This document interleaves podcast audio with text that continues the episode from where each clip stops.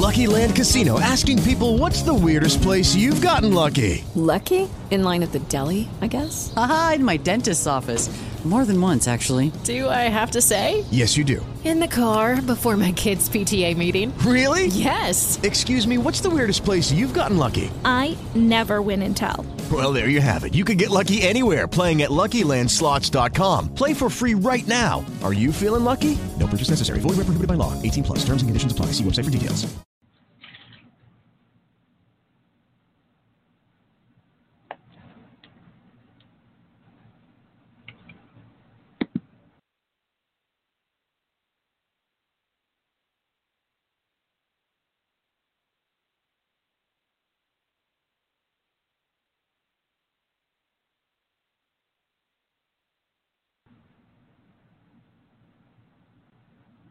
Hey, everybody. Good morning. Thank you so much for joining me on this edition of Down to Earth. It's Down to Earth, right?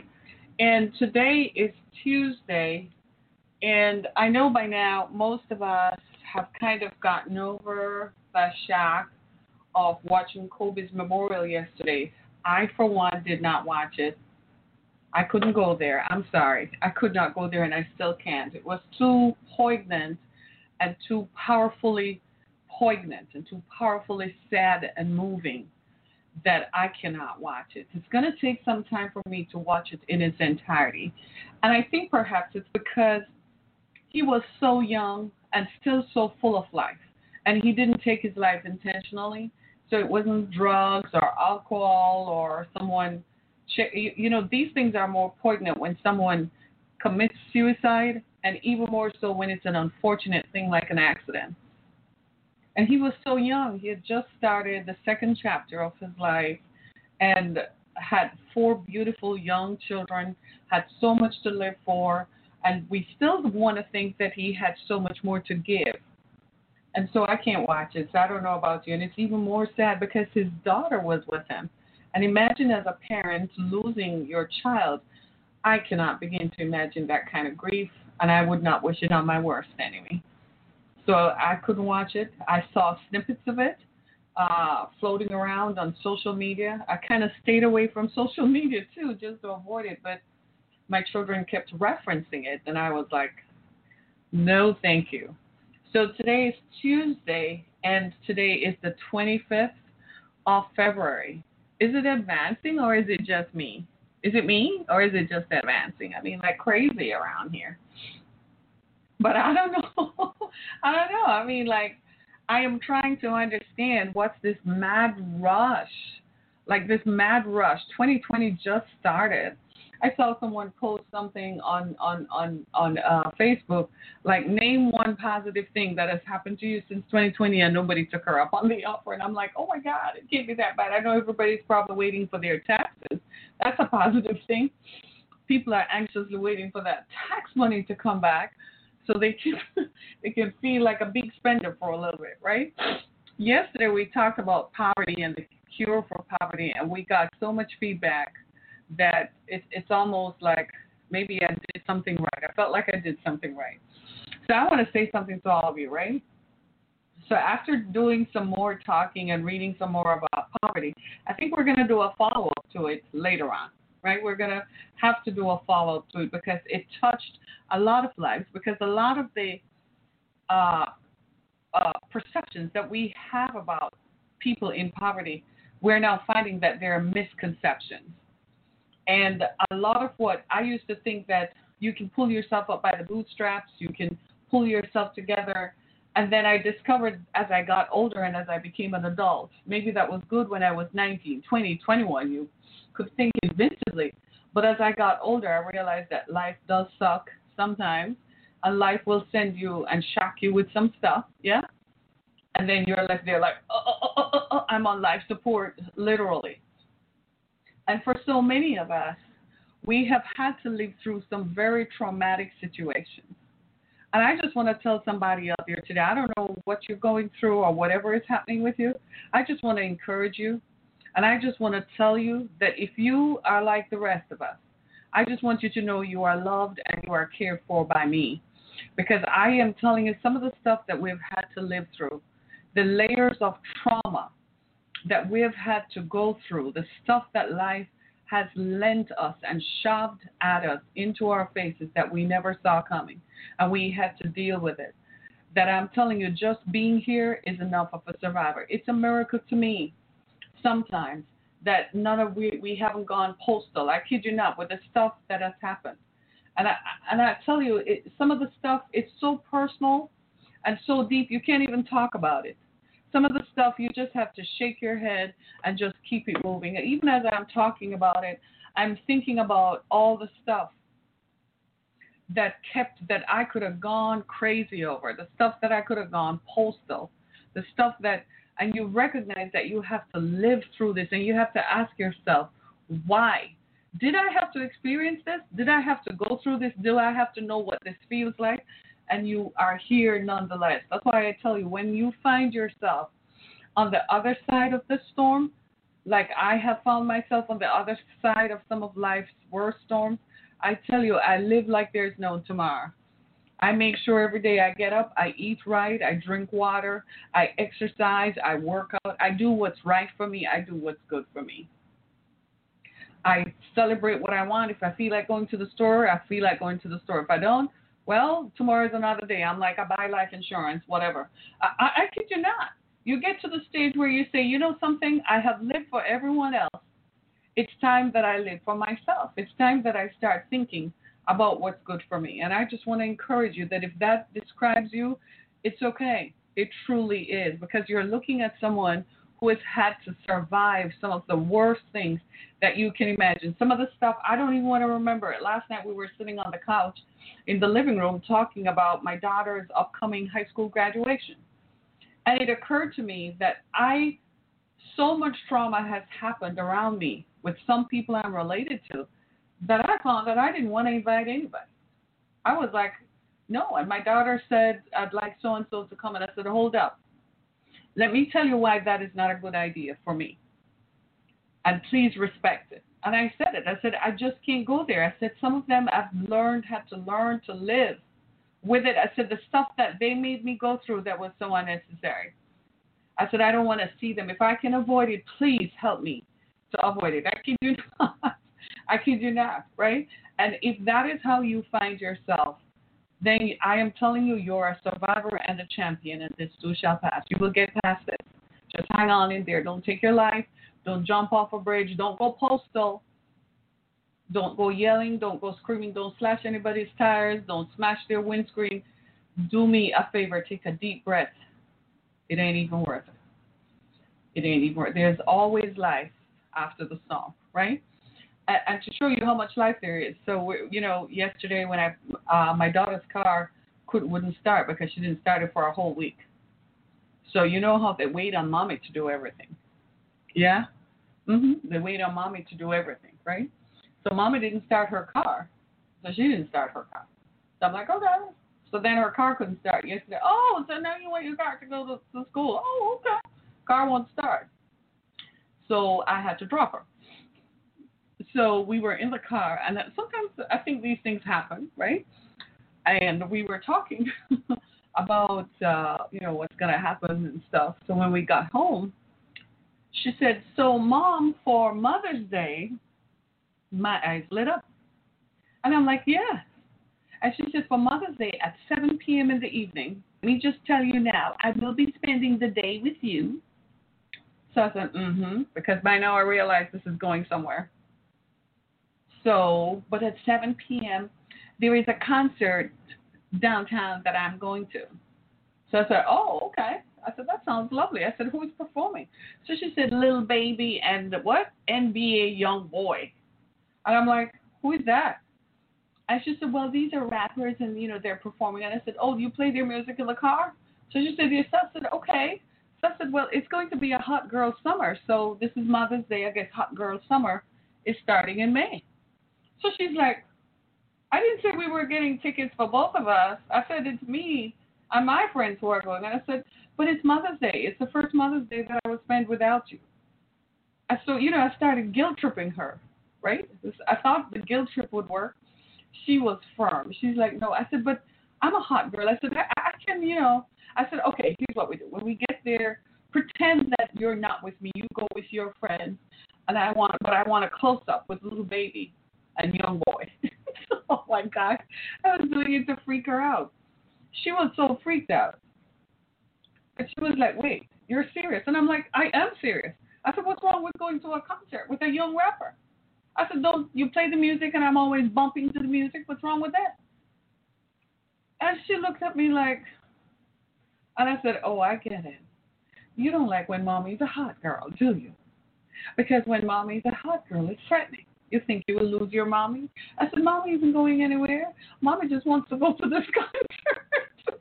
the end result was she's like, Mom, you ain't going. So pray for me. We're still in negotiations about the concert on Mother's Day. Uh, uh, we're still in negotiations. Because, yeah, I'm trying to guilt her. I'm like, well, it's only a couple months after that. You're leaving for college. And she's like, college is like 80 miles away. It's just right there. You'll drive up there if you want to. I said, no, I don't want to do that. So pray for me as I try to convince my youngest daughter that spending Mother's Day at a little baby concert with some dude named Young Boy, NBA Young Boy. The NBA means never broke again. Hot Girl Summer is on deck. So you will have a hot boy summer and you will have a hot girl summer. And I'm encouraging you all live your best life right? None of us know what the hour nor the time, and we are not going to live in anticipation of that. You live your life right now, regardless of what you have had to survive. Like me, don't let it show on you. Smile when it's over, when you have pulled yourself together, because there comes a point when nobody is going to do it for you. The therapy I had to go through, therapy for some of the stuff that I went through I really should have stayed in therapy for the rest of my life. But there came a point when I had to say, this is the decision I'm going to make about this situation, and I'm going to rest it because I have to live. There are some things that people do to you that, trust me, it makes no sense to rehash it because rehashing is only hurt you. I don't know why I'm going on about this. I don't know who this is for. This is for somebody. Don't rehash it probably segues into what we're going to talk about this morning, but don't rehash some of the stuff you've gone through. Once you have dealt with the pain of it, once you find yourself living through the pain, because sometimes it takes a while, once you find yourself doing that, just do yourself a favor and let it go gradually. It doesn't have to be right now. And I know letting it go is asking a lot because sometimes the people who do stuff to us, they deserve whatever is coming to them. Trust me. The Bible says, Vengeance is mine, says the Lord. That's God's problem. Let God do the vengeance. Let, let God handle that. As for me, you're not coming near me. You're not going to see me. You're not going to talk to me. I don't want to see you. I don't want to know you exist. If that is how the space in which you handle some of the stuff, then that's fine. I'm just telling you right now. From, take it from a survivor of some of the stuff that people pulled, and you just need to live in your own space. This is why I am so liberated as an individual. I don't care what anyone thinks about me. I have come to understand life, right? That when it's over, you're a piece of meat on a slab. They cut you in pieces. Then they put your body parts in a plastic bag and shove it into your cavity and, and stitch you up and put you in a box, and you're done since that is the expected end of everybody, right? All human beings, then while I'm here, living in this frame right here, ooh, I'm to have a hot girl summer. You should have a hot body summer, right? And I'm to go back to the days when I could wear shorts and booty shorts. Oh, yes, I'm to have a hot girl summer. I live my life the way I want because I have determined that being free in my mind, being free of stuff, is the best way to survive some of the stuff. People who have hurt you do not deserve your attention. They do not deserve one minute of your time. Your time ought to be spent surviving, encouraging you, and building you up so that you are so strong in your mind that you never have to go through stuff like that again. Amen. Amen. Amen. I just wanted to say that. And, and it kind of figures into what I'm going to talk about this morning internalized misogyny among women in the workplace. because some of the stuff that people do to people, they do it as if nobody, like you're not a person, like you don't have feelings. Some of the stuff that people do to people, it's like, am I not a human being? When I was standing in front of you, did I look like a dog, a cat, a bear, a leopard, a, a, tiger, a lion? Or did I look like a human being who has a thought and a soul? Did I have words coming out of my mouth? Did I have eyes? Did I have ears to hear? When you were so busy inflicting your internalized hatred and projecting it onto someone, did you realize how much you were hurting me? This is why sometimes when people apologize, I don't wait for their apology to validate myself. Do you see what I'm saying? Because their apology comes late and their apology does not mitigate nor does it minimize the stress and the trauma and the pain that you've gone through. It doesn't lift it up, it doesn't do anything to it. So, your apology, you can keep that and go sit on it somewhere because it doesn't help. Do you see what I'm saying? Because when you think about it, what does your apology really do? Is it important to me that you have accepted what you have done? No, it's not. You have already done it. You have already committed. As far as I'm concerned, you were conscious. You were walking and in your right mind when you did it. You knew exactly what you were doing. Don't come trying to make nice about it. It's important for us to get there because we're talking about this. And as I talk about it, I'm recognizing when the subject, my producer brought this to me last night, I didn't want to go there. I was like, that's a subject I'm intimately familiar with internalized misogyny among women. I'm like, I can write the poster child about it. I can write about women all day long and how women treat other women, how good looking, how women who are not good looking treat women who are good looking, how pretty girls get picked on, how pretty girls get bullied.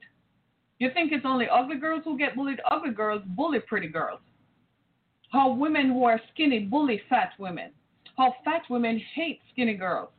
I can write a book about this. All uh, they hate you for your complexion. They hate you for your education. They hate you for your social standing. They hate that you're married. They hate you're not married. Have a better job. They hate that you have a man. They hate you have a better man. They find things to hate on you about. Every woman has had some situation where she has experienced misogyny, and it's especially painful in the workplace. You encounter it in other social groups we also call it bullying. A woman, you ever joined a sorority? You know, some I, I I'm a college dropout. There are some things I'm not good with groups. I just am not. From I was a kid, they used to pick on me. So I learned real well to rely on myself. I learned real early. So I didn't need to be part of a group to be validated. So as I matriculated and grew later on, and women have these so groups, and within their groups, they have social order. Who is at the top of the group? You're messing with the wrong girl because what you find afterwards, I'm not impressed. It do, it just doesn't faze me because I've learned to survive for most of my life by myself, staying in my own lane and just doing what I have to do and affirming myself based on who I am and what I have done with what I have. Do you see what I'm saying? And a lot of women who are in the workplace, you, you I'm going to role play a scenario. A young girl just graduates college. Yeah, she goes to work. There is another woman there who has been in the same workplace for some time. She probably is even in the same field that the young girl just graduated college from. Right? So this young woman is looking for mentoring, somebody who has been there, matriculated through the corporate ranks, worked through the system to tell her to help her along what you find is that that doesn't happen. You want to know who is the misogynist in the workplace? The one who says, well, you've all heard of these kinds of women. Well, she's pregnant again. Or she has children. She has to go home. I'm not that woman. Why do you have to wear her? Why does she wear her skirt so short? Why does she wear her hair long? We don't want long hair around here. It's not professional. Hello, because my long hair feminizes me and makes me look softer and more attractive. You hate the fact that I have long hair because you cut yours off and put so much chemicals in them over time. You don't have any. I kid you not. They pick on young women. And you have those who say, Well, I've been here longer. I'm like, Your ovaries dried up. You've been there so long, your ovaries dried up. You think a younger girl with ovaries coming in the, the, the, the, partners and the, the men in the organization are going to flow after her. So you start placing obstacles in her way. In her way, happens all the time. It happens in social clubs. You join a country club and you are the new girl in the neighborhood, and they start coming over and picking you apart. That ever happened to anybody? As for me, I don't give a flying fig if you don't think that the number on the back of my china matches the number on yours. I don't give a flying fig. I remember I moved into a community one time and they came over and they were all wearing long skirts and and and flat shoes. You know those unstructured skirts. They were made up, but they they, they all looked matronly. And there I was, this young girl. I'm like, I turned to my ex-husband and I'm like, that's how I'm supposed to look? Are you kidding me? I'm like, that's not for me. I wear capris all day and tank tops all day. And I lived in Florida. I'm like, I'm not wearing no long skirts. It's hot. I said, furthermore, you know, snakes and, and gators around, you know, you, you, you got to be careful, right? it wasn't me. Have you ever joined a social group? The biggest one a lot of women find themselves in is you go to church. And they're like, this is how, I remember once I joined a church. You, you've heard me talk about this. And they're like, this is how, they called me one morning and told me I have to wear their minister's garb. The shirt, when I went to buy the shirt, at that time I was like a size two right? I was really small. I couldn't find a shirt that could fit me. So they told me to buy a large. So I had to buy the next size up. The, the medium was like big. And when I put it on, I'm like, I'm not wearing that. I said, why should I not look like myself? And I said, when I go into stores, I shop at Macy's and TJ Maxx and Marshalls. When I go into stores, I don't see any long skirts down to my ankles. And I said, what does that have to do with the condition of my heart and my soul? So I said, I'm not. So I called the pastor. I said, I'm, I'm not sitting up front today because I'm not wearing any long skirts. He laughed. He knew exactly what game they were playing. That is misogyny. They want they want to bully you into playing a role that you are not supposed to play. It's internalized misogyny. It's internalized self hatred. When other women hate themselves, they hate what they have become, so much so they project it onto others. They dislike something about themselves. They're also jealous of who they are. Let me read you something here. So I put this into perspective. It says, despite studies showing that men engage in indirect aggression, like gossiping and social exclusion, at similar or even higher rates than women, it is wide, widely believed, because men do that too. It is widely believed that women are meaner to one another. You ever seen the movie Mean Girls? It's a real thing. I, I'm surprised no guys are calling it because you're all listening to this. That's why. I know you're out there. I know you're listening, but you are like, let me let Harriet deal with this, right? Uh, women are mean to one another. Such beliefs are so pervasive that even preschoolers think that girls are more likely than boys to engage in relational aggression, such as excluding others despite the evidence to the contrary. Here's one of the reasons women with low levels of gender identification who think, listen to this, who think that their gender should be irrelevant at work and for whom connecting with other women is not important being on the receiving end of gender bias forces the realization that others see them first and foremost as women. I am sorry, but I'm a woman. I look like a woman. I'm going to be judged based on the appearance and based on my gender, the fact that I am a woman. I can't help that. I have come to accept societal, misogynistic behaviors, biases, and prejudices as it relates to my color, my ethnicity, my mode of speaking, my social status. I have just come to accept that it is what it is. But what I struggled with for a long time was accepting that women who has walked in the same shoes I have walked in did not see me as a woman. They judged me based on appearance, They judge me based on social status. They perform the same types of microaggressions that men do. They exclude you from certain groups. They exclude you from direct communication or information impartation that could improve you. And have the nerve after that to act like a mean girl, like you're all in high school. This is why you see me around Metro Detroit. Do you see me in part of these groups? I don't have time for the foolishness. I don't have time for the mean girls because they're still in a high school cafeteria, right? Uh, I haven't been to Texas in years, right? I haven't been to the last time I was in Texas, I was in Dallas. I haven't been to Texas. It's been a while, right? But I look forward to coming. If you're inviting me to come speak, I'd be happy to, right? But think about it, right? Just think about it. The kinds of stuff that women permeate on other women. Help me to understand how does this advance us? We're in the same boat. We're all going in the same direction. We have way more societal impacts to deal with. There are many other women. Why are we being mean to one another? Men engage in, in, in forms of social aggression, but here's the thing at the end of it, a man is going to use his brotherhood. Yeah? A man is still going to embrace another man irrespective of color and so on when it comes to certain things. Women don't do that.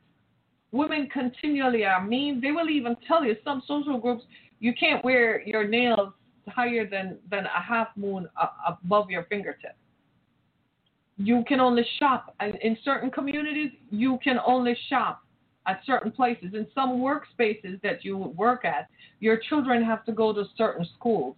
You can only go to certain yoga uh, studios and so on. It's women perpetuating this myth. You can only wear clothing that looks like this. It's almost like a uniform. You can only uh, wear drive these kinds of cars.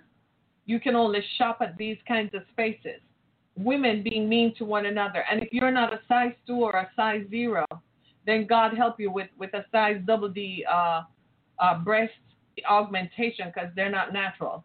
They all go get they all go to the same breast surgeon. Their faces look the same because they use the same fillers from the same face surgeon. And that is what you must conform to. I am not a conformist.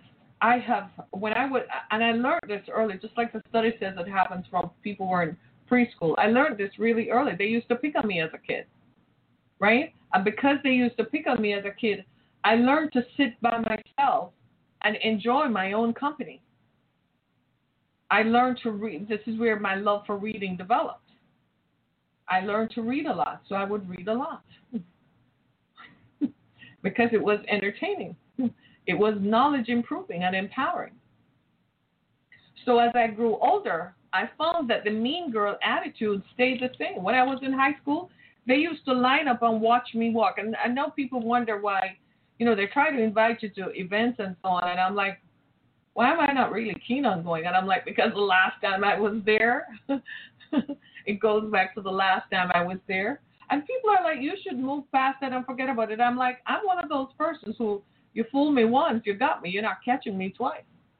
You ain't catching me again. I'm not going to put you in the same mode for you to pull something similar like you did the last time. See, by the time I get to that stage, I'm giving you enough chances, but you didn't know that, right? So I'm you because when I was in high school, they used to line up to watch me walk because they said I walked like a model. So I was walking and swing, and they snickered and made fun of me because I didn't look like them. My mother didn't perm my hair because she thought it was too early to start perming my hair, and imposing chemicals was too early. I'd have a lifetime of doing that. They made fun of my the way I wore my hair. They made fun of the color of my skin. They made fun of my physical attributes that I had nothing to do with. I learned really early, so I never joined their social groups or their social clubs.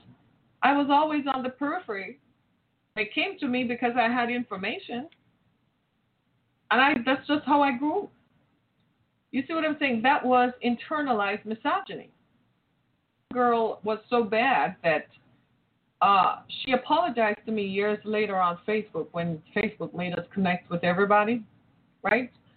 She apologized. But what she said to me as a child was very damaging.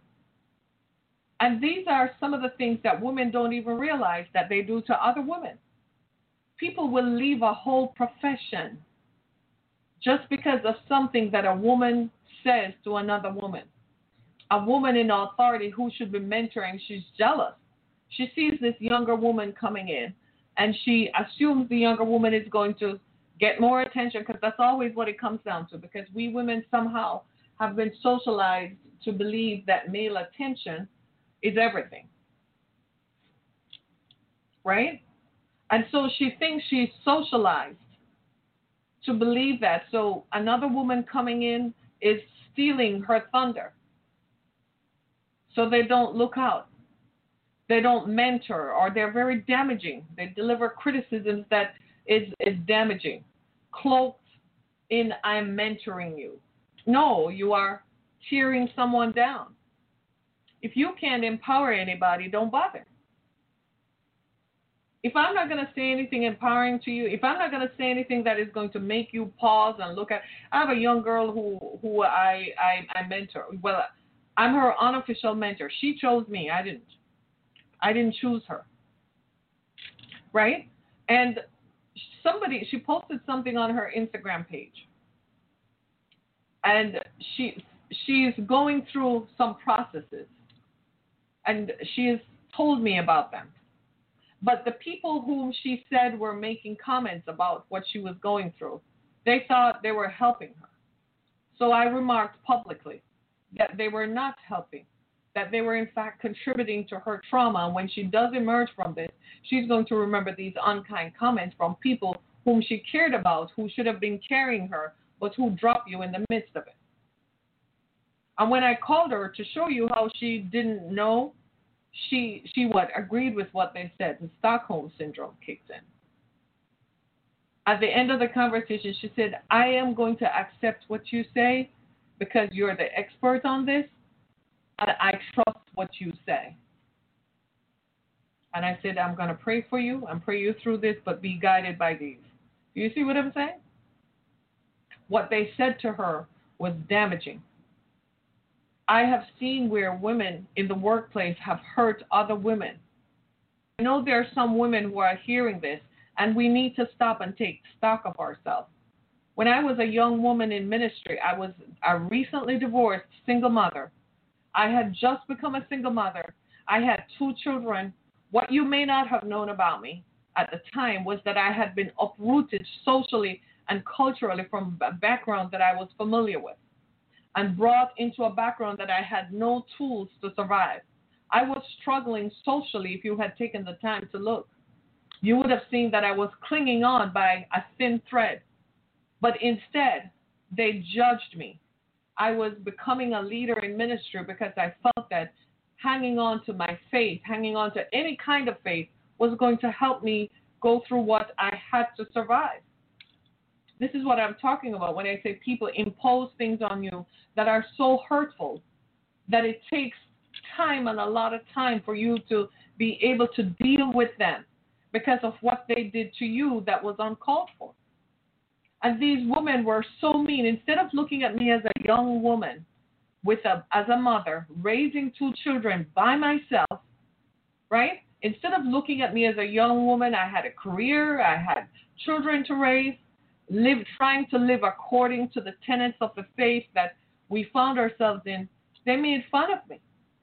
They excluded me from gatherings. They told me I wasn't welcome. Imagine that. Those same pieces, you know what? Those same people today. That's how you know grace is real. Because I can look at them today and smile. Because if what they if they had succeeded uh, what they tried to do, two things would have happened. I would have either killed myself or I would have gone crazy. You know what I determined to do? You ain't to get the victory over me. You're not to see your wicked acts perform what you wanted it to perform and achieve on me. You're going to have to live while I wear my crown every day. That's the message you all need to take away from this. You can't overcome it. You can't help the stuff that people will do to you. People are always going to treat you as bad as they wish and as bad as they want to based on themselves. A lot of people who are haters And a lot of people who hate people are people who have serious personality issues. They have serious mental disorders. And we're so caught up in the minute trying to survive it, we don't even see it for what it is.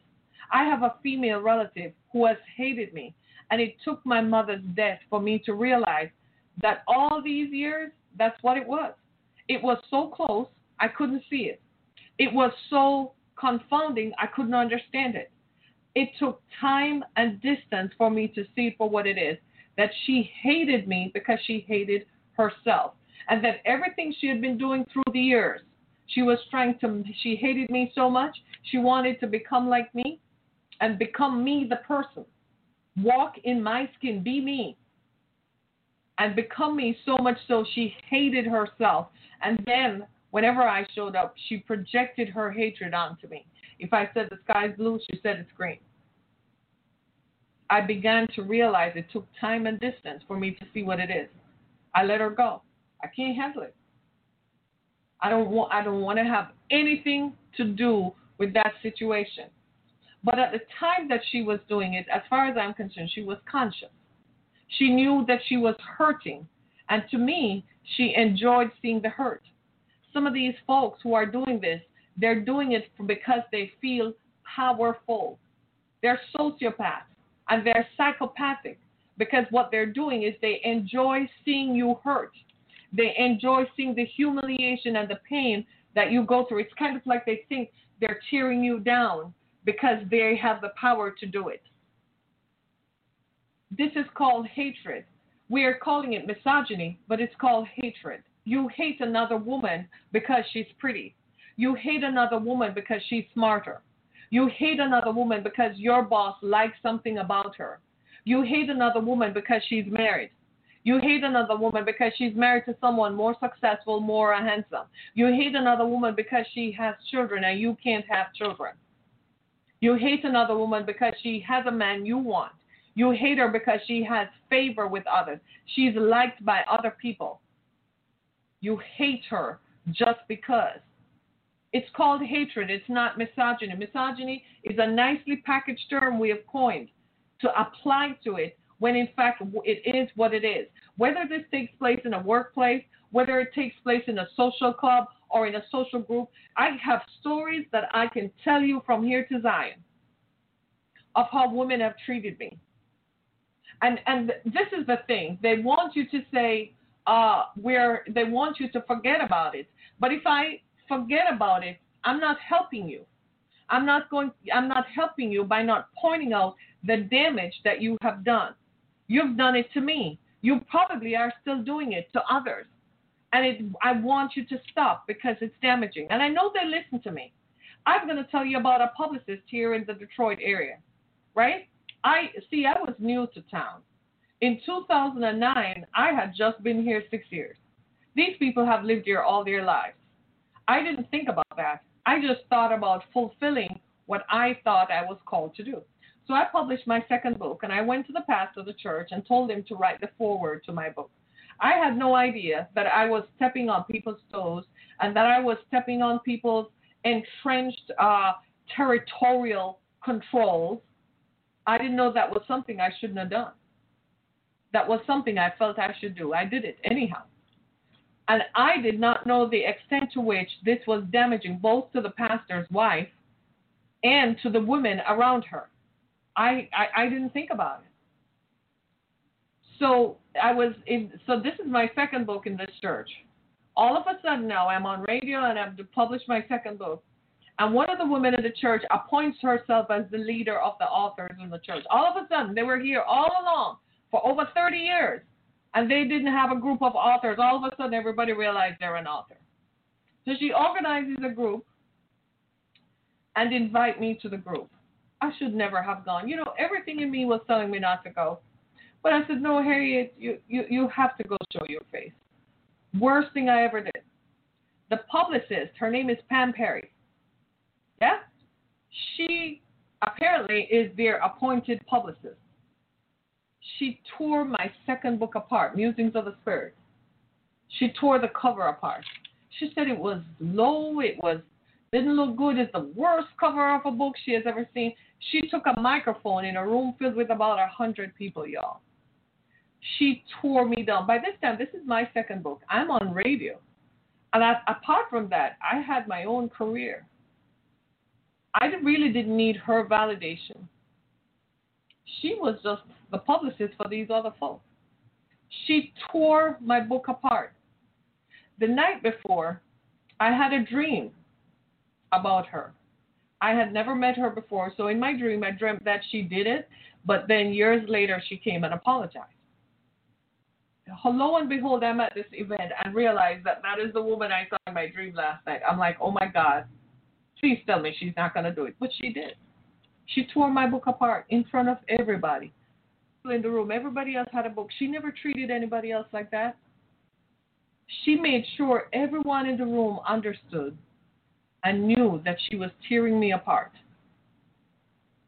I kid you not. I was so humiliated, but I was hurt.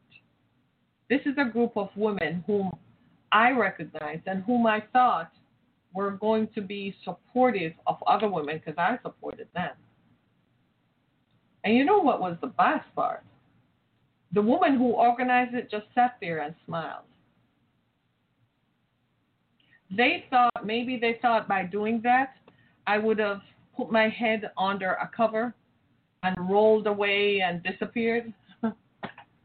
they don't know that this is Tiger. You push my back up so far against the wall, you got to be careful because my comeback is always stronger than the first time. I never forgot that. I never forgot that. This was misogyny. This was women hating on women.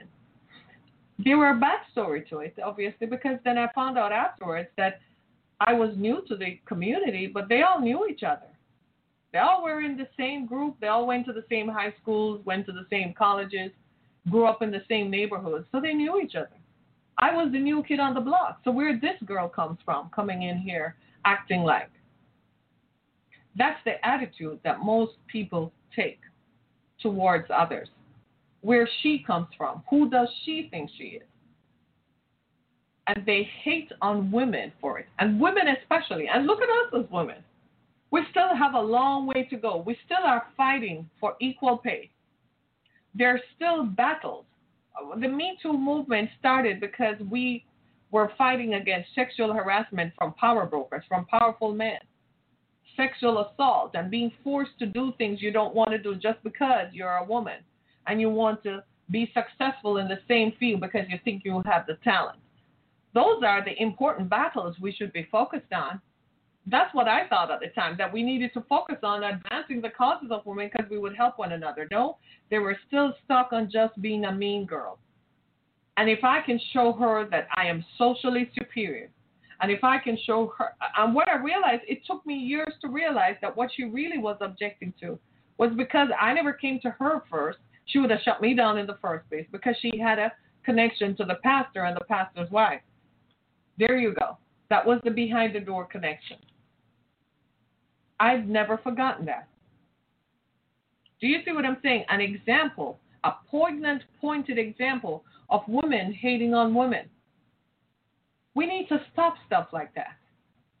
So today, when another woman, I, I don't care who she is, comes to me and asks me to look at her work, what do you think I do? You think I tell her, oh, you shouldn't do this? I even reach out to people who don't even like me, people who don't. St- I can see the jealousy but I view myself as having more information than they do. Here is a way to guide them, to help them. Because it's not going to, it's oil off my back. It's not going to hurt me. It's not going to take anything from me to guide someone along the right career path and along the right path, how to navigate some of the stuff that they might encounter. It's happened recently. Another young woman is wanting to start a movement. She thinks she can do it. Okay, I can't stop her from thinking like that. Right? But she was making some moves that were not congruent to the, the productivity and the success of her movement. So I called her up. I said, maybe you shouldn't do that that way. I don't, you know, you don't have to listen to me, but maybe you should go do so and so. she didn't even know how to take it. She became defensive because she people don't know how to receive it. But I still left it there, and then I realized because I knew eventually she would realize, and she did. She changed after that. Good. You see what I'm saying? Because that's what I'm supposed to do. And many of us as women, we find ourselves in positions where we look at someone else and we think they're coming in. I had the same problem when I was in human trafficking in this area. Some of these people think, one woman actually said, I've been doing this for 17 years and never ended up on TV, and there you are. And I said, maybe that's the attitude why. Because you were doing this to get attention. Maybe that's why they never chose you. What was your intention? I said, my intention is to help people and let the public become aware of what is going on with human trafficking and why we need to fix it. You are focused on getting attention. I'm not in here for that. I'm here for getting the work done and helping as many people as possible. See, I have lived such a life. You can tell that my life is rich with stories of people who have done some horrible things, but it's also rich with stories of people who have helped me. There are also people who have helped me. These stories that I've just told you, they helped me. They helped me to identify and they helped me to identify why some people are the way they are. It guided me. And it made me convicted enough that I would not do that to someone else. I said, No, I will not hurt them. I asked my daughter, my daughter's, uh, my oldest daughter says that, Mom, you are always surrounded by young people. And I'm like, I'm questioning myself now. And she said, No, don't. She said, It's because young people think you're cool. Because you, you, you know, you, you're not stuck up. You're just like, you just tell us the truth and you just level with us and just deal with it. And you know what we are actually talking about without being condescending. And I had to stop and think about it. And I said, maybe because the same thing. See, all these experiences, though they're bad, they were bad when they happened, they actually turned out for my good because they strengthened me and they developed my character so much so that I now view myself as more about helping others so they don't fall the same things won't happen to them. So I'm saying to you today that especially if you're a woman and if you're a guy, you guys see this all the time, don't you? Don't you just shake your head and walk away? Please don't. Stand up for a woman who is being hurt on by other women. When you see internalized misogyny among women in the workplace, stand up as the boss. Stand up as another man and set it right. When women gather and sit at tables and they start tearing down another woman, whether her skirt is short, it's not short, it's too long, her hair is brown, it should be blonde, her hair is black, it should be, her hair is too long, her hair is too short, she has on lashes she shouldn't wear, she shouldn't wear mascara. Whatever it is that they're tearing down another woman for, stand up and defend.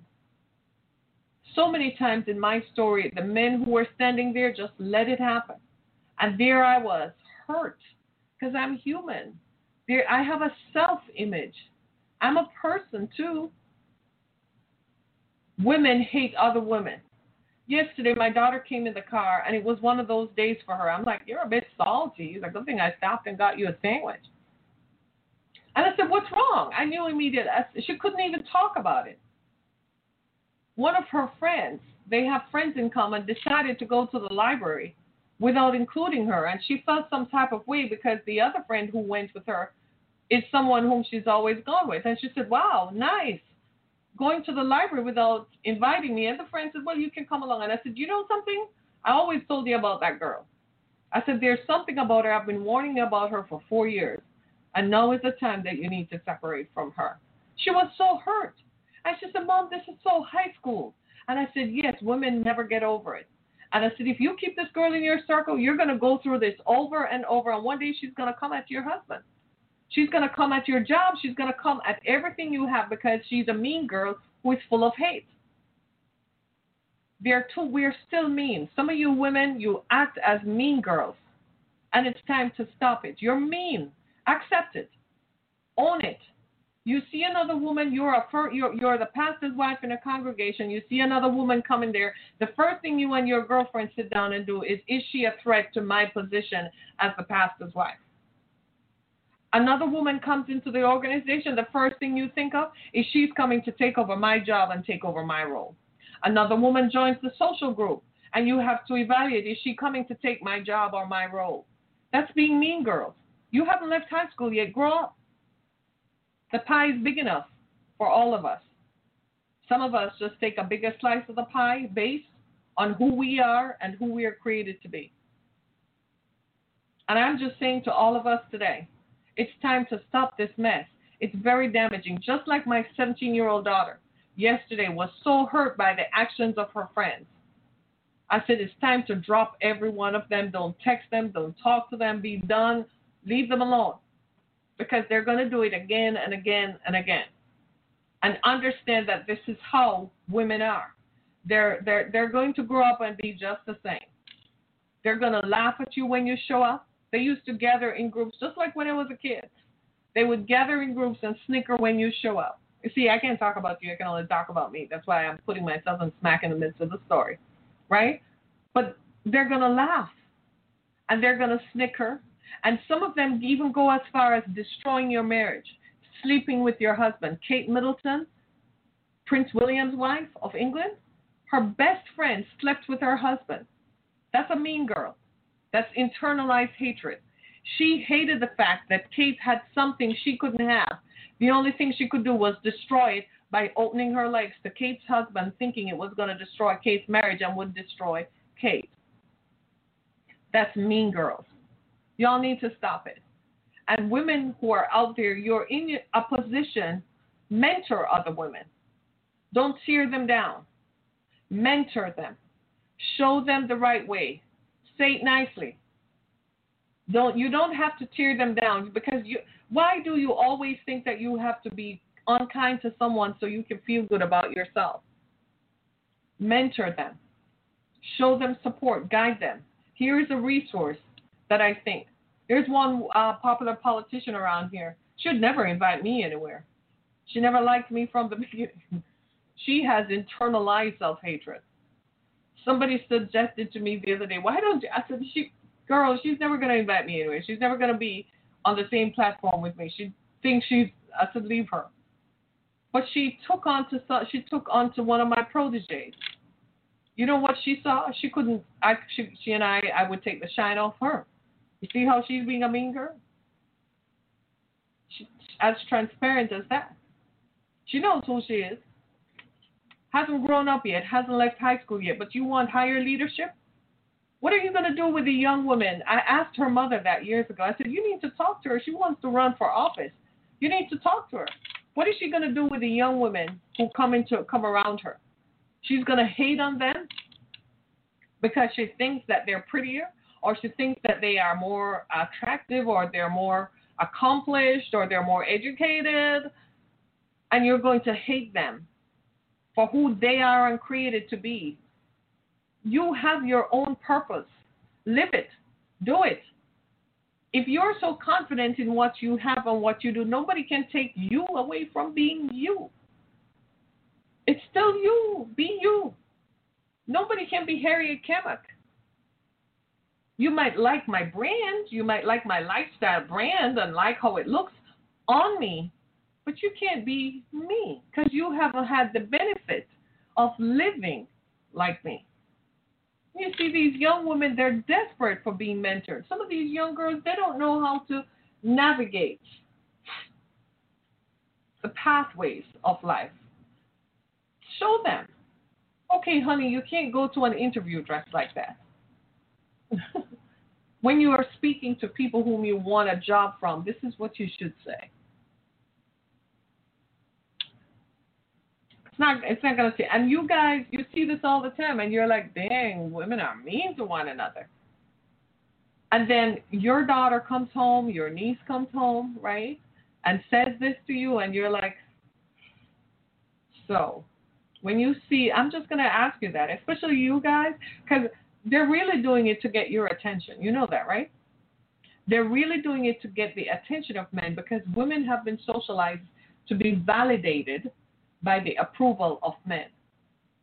This is what this is all about to be one of the guys, to be seen by the guys. Some women want to be one of the guys some want to be seen by the guys. Some women think that other women get more attention than they do, and it's not fair. So they're going to shut her down.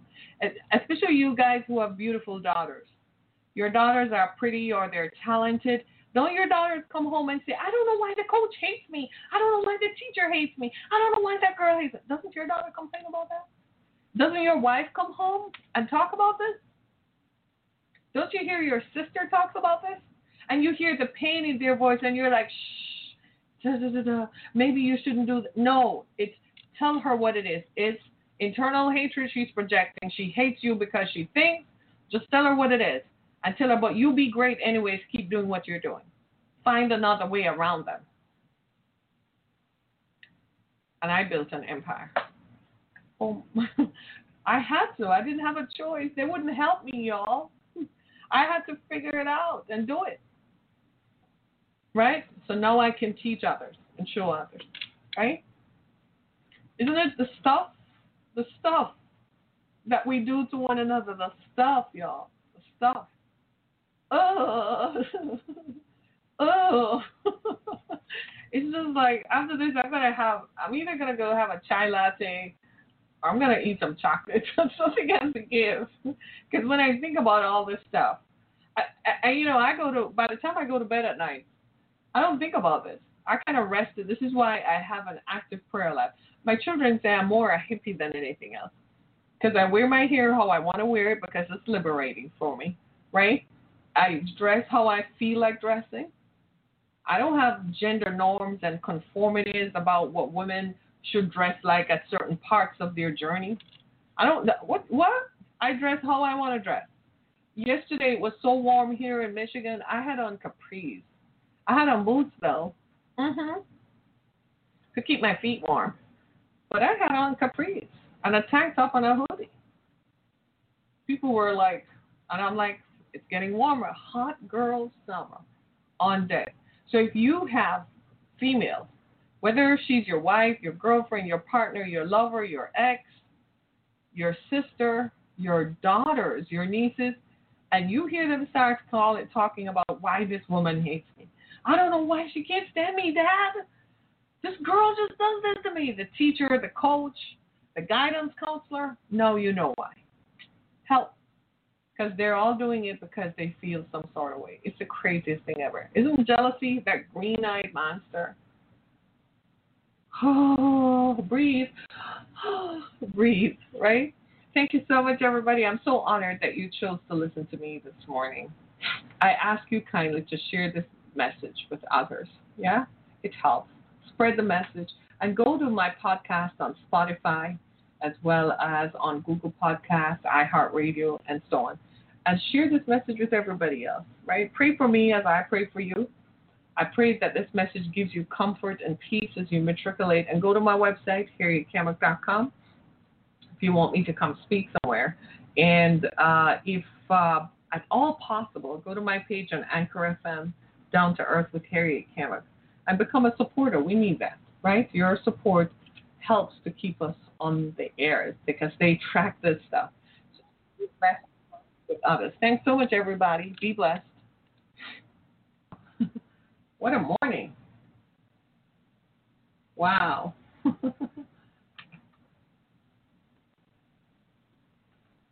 Hello, it is Ryan, and I was on a flight the other day playing one of my favorite social spin slot games on chumbacasino.com. I looked over the person sitting next to me, and you know what they were doing? They were also playing Chumba Casino. Coincidence? I think not. Everybody's loving having fun with it. Chumba Casino is home to hundreds of casino style games that you can play for free anytime, anywhere, even at 30,000 feet. So sign up now at chumbacasino.com to claim your free welcome bonus. That's chumbacasino.com and live the Chumba life. No purchase necessary. VGW. Void prohibited by law. See terms and conditions. 18 plus.